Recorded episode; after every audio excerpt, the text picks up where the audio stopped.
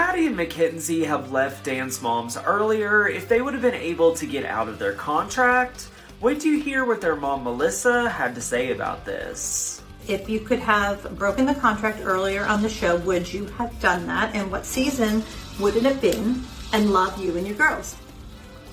Um, no, because the girls were the ones that told me they were done with the show. So I didn't even consider it before the season that we left. And when they said they were done, I knew they were done. So that's it. But we really appreciate, you know, everything that they got from the show for sure. And the everlasting friendships too. Short Cast Club